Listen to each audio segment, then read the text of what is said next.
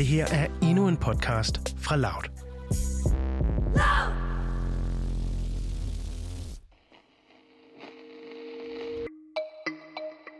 Det begyndte sådan her. Together, we will make America strong again. We will make America wealthy again. We will make America proud again. We will make America safe again. And yes, together, we will make America great again. Men fire år efter, så skete det her. Stormløbet mod kongressen. One woman was shot and killed, and several police officers were hurt. It took the president more than two hours to tweet his first call for calm. Considered a slow response since these people listened to him and genuinely believe his false claims the election was stolen. We want Trump! We want Trump! We will never give up. We will never concede. This will be remembered as a brutal day for American democracy. Og med bare en uge tilbage af sin præsidentperiode, der fortalte Nancy Pelosi, at Trump han skulle få en dommer igen.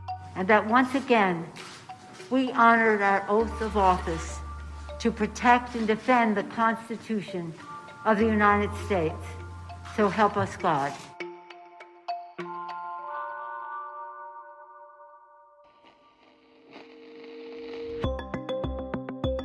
På tærsklen til et liv som civil er Donald Trump blevet smidt for endnu en rigsretssag. Sagen den binder en sløjfe på det historiske kaos, splittelse og mistillid, der har præget Trumps præsidentperiode. Enten var man med, eller også var man imod den mand, som fra i morgen rykker ud af det hvide hus. Og derfor kan amerikanerne knap nok se hinanden i øjnene den dag i dag. Så hvor efterlader Trump sit elskede USA, og hvor bliver han selv efterladt? Det ser vi nærmere på i dag. Det her er Udsyn med Sofie Ørts.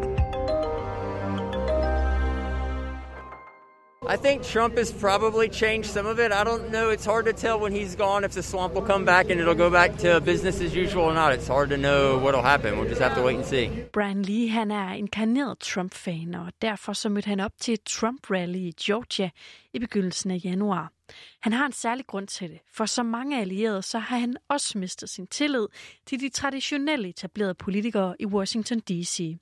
Men nu har det, som han kalder The Swamp, indhentet Trump gennem sin anden rigsretssag.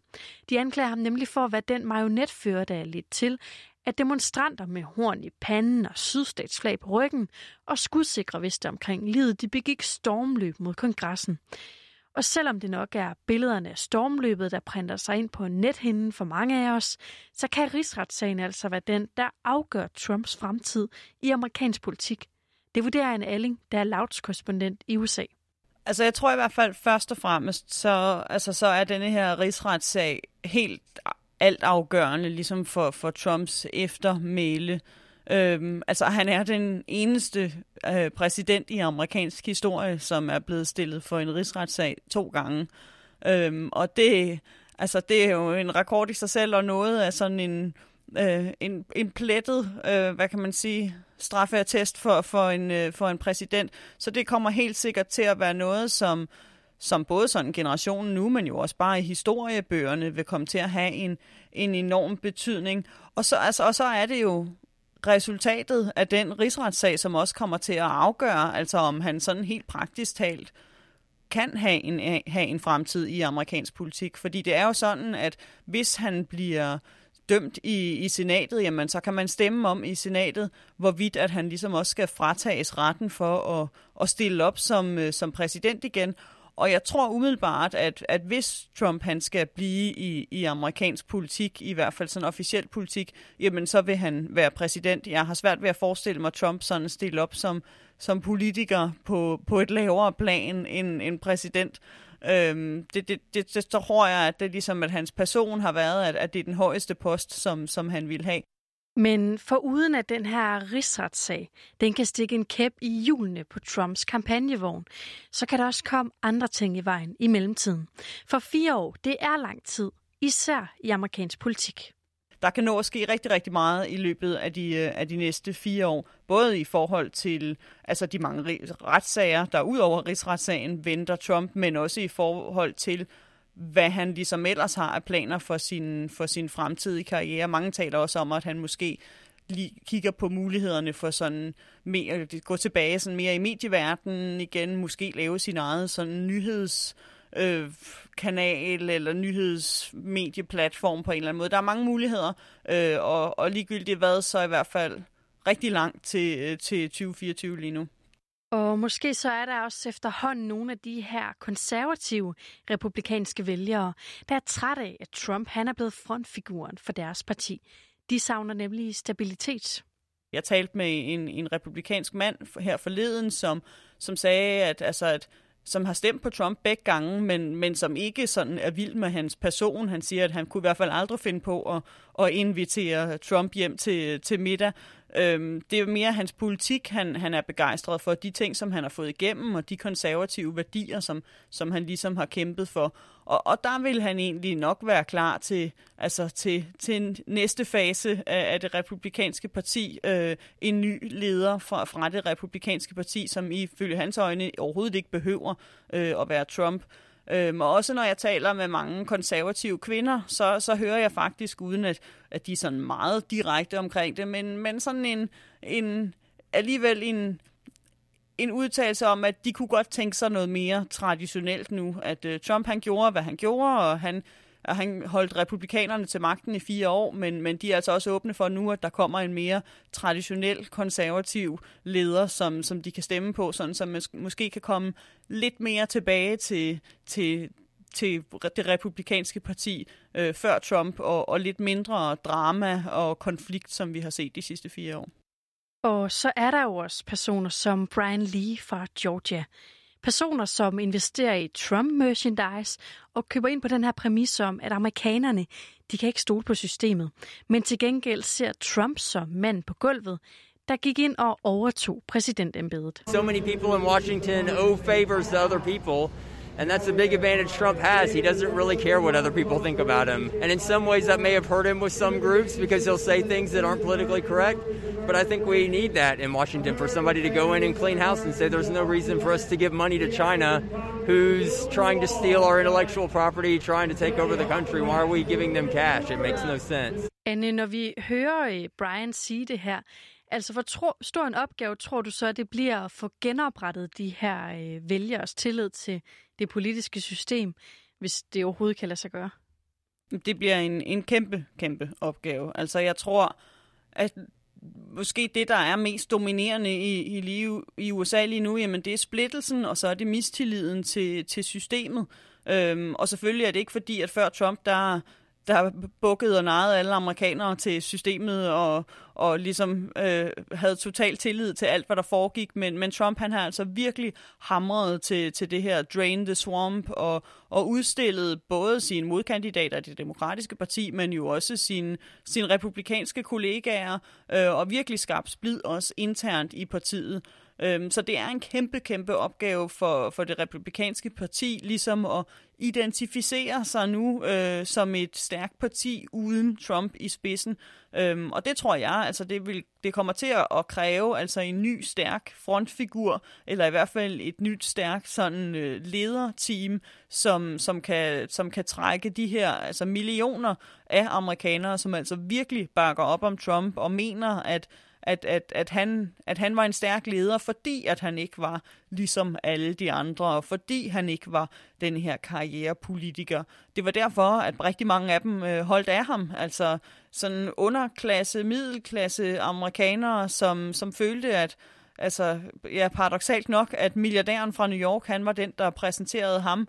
Øh, det lykkedes han med, denne her besked, øh, og det bliver en kæmpe opgave, og en opgave, som man kan se republikanerne allerede altså virkelig bokse med lige nu, og prøve først at tage afstand fra Trump, og så derefter ligesom genskabe sig som, som et parti, som de her mange øh, amerikanere, som, som fandt støtte i Trump, at de ligesom har lyst til at, at, at gå over til, til det nye republikanske parti. He's, he's the greatest president we've ever had. Thus far, he's done what he said he would do. He's, he's always been for America first. Men det er selvfølgelig ikke alle, der er lige så begejstrede for Trump som Brian og også hans mor Phyllis Lee, som vi lige hørte her. I en ny måling fra øh, det, der hedder YouGov, der svarer mere end halvdelen af de adspurgte amerikanere, at de ikke, eller slet ikke, er tilfreds med Donald Trumps måde at være præsident på. Og en af dem skal du også lige høre fra. Det er Rebecca Fuller, som bor i Atlanta i Georgia. Hun er hverken registreret til at være demokrat eller republikaner, men øh, hun er ikke i tvivl om, hvordan Donald Trumps karakter den har ændret amerikanerne. there's there just doesn't seem to be an outright an outrage or a willingness to call a spade a spade you know like we we've lost our moral compass right is not right wrong is not wrong it everybody is it's what position benefits me the best right now versus you know having a backbone to stand for anything.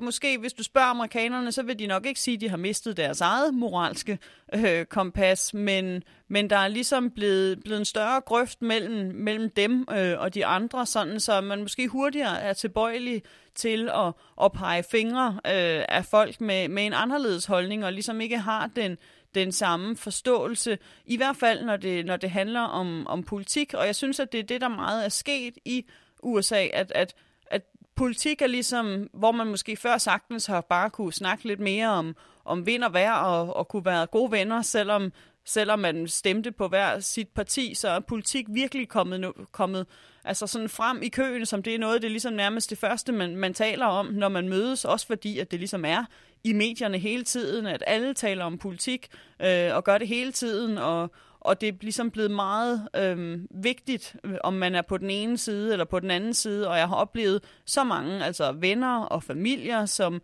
som lige pludselig ikke ja, kan snakke med deres venner eller med deres familiemedlemmer, fordi de stemmer øh, på den anden.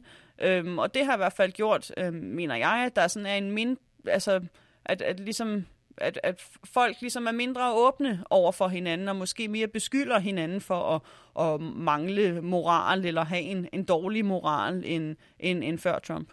Men når du så taler med amerikanerne, altså kan du så spore nogen form for vilje til ligesom at få ændret på den her stemning, eller den her splittelse, som øh, Trump han har været med til at, at forstærke?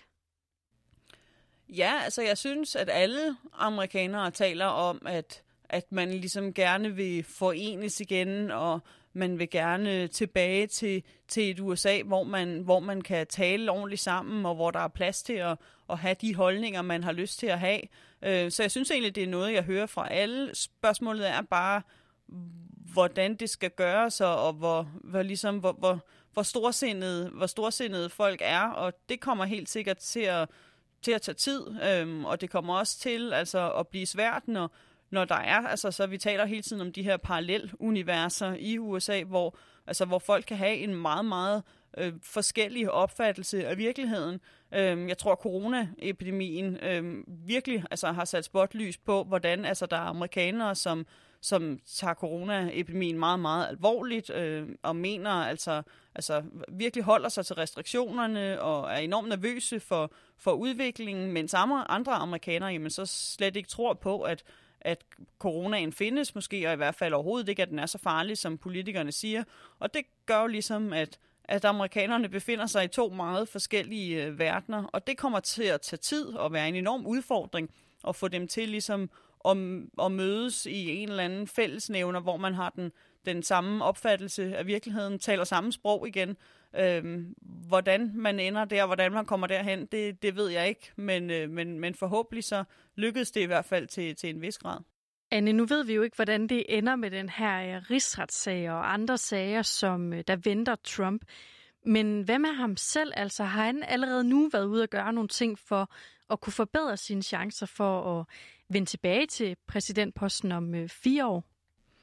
Det har han helt sikkert. Altså, han taler hele tiden, og, og især sådan her i løbet af de sidste dage, altså om, om den movement, der han begyndte at tale meget om. Øh, jeg mener, han sagde det også i den video, som som han, øh, som han udgav øh, lige efter, at han var blevet, altså han, at, at han var blevet, der blev stemt for rigsretssagen i repræsentanternes hus, hvor han altså nu begyndt ligesom at tale om en, ja, om en movement, en, en bevægelse, og om den bevægelse, som han og hans, hans støtter har. Og der har han tidligere sagt, og gentager ligesom hele tiden, at, at det her, det kun er begyndelsen på den bevægelse, og, og kun begyndelsen på det, som han og hans støtter har sammen.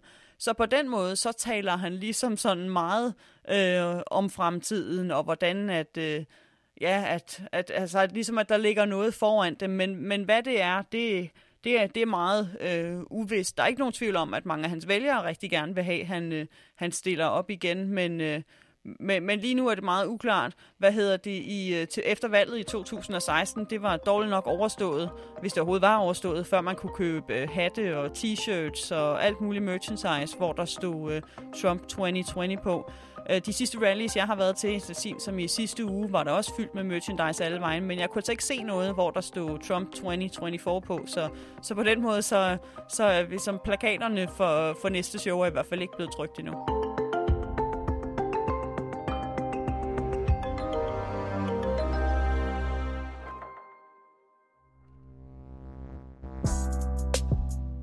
Det her var en aktuel podcast fra Loud.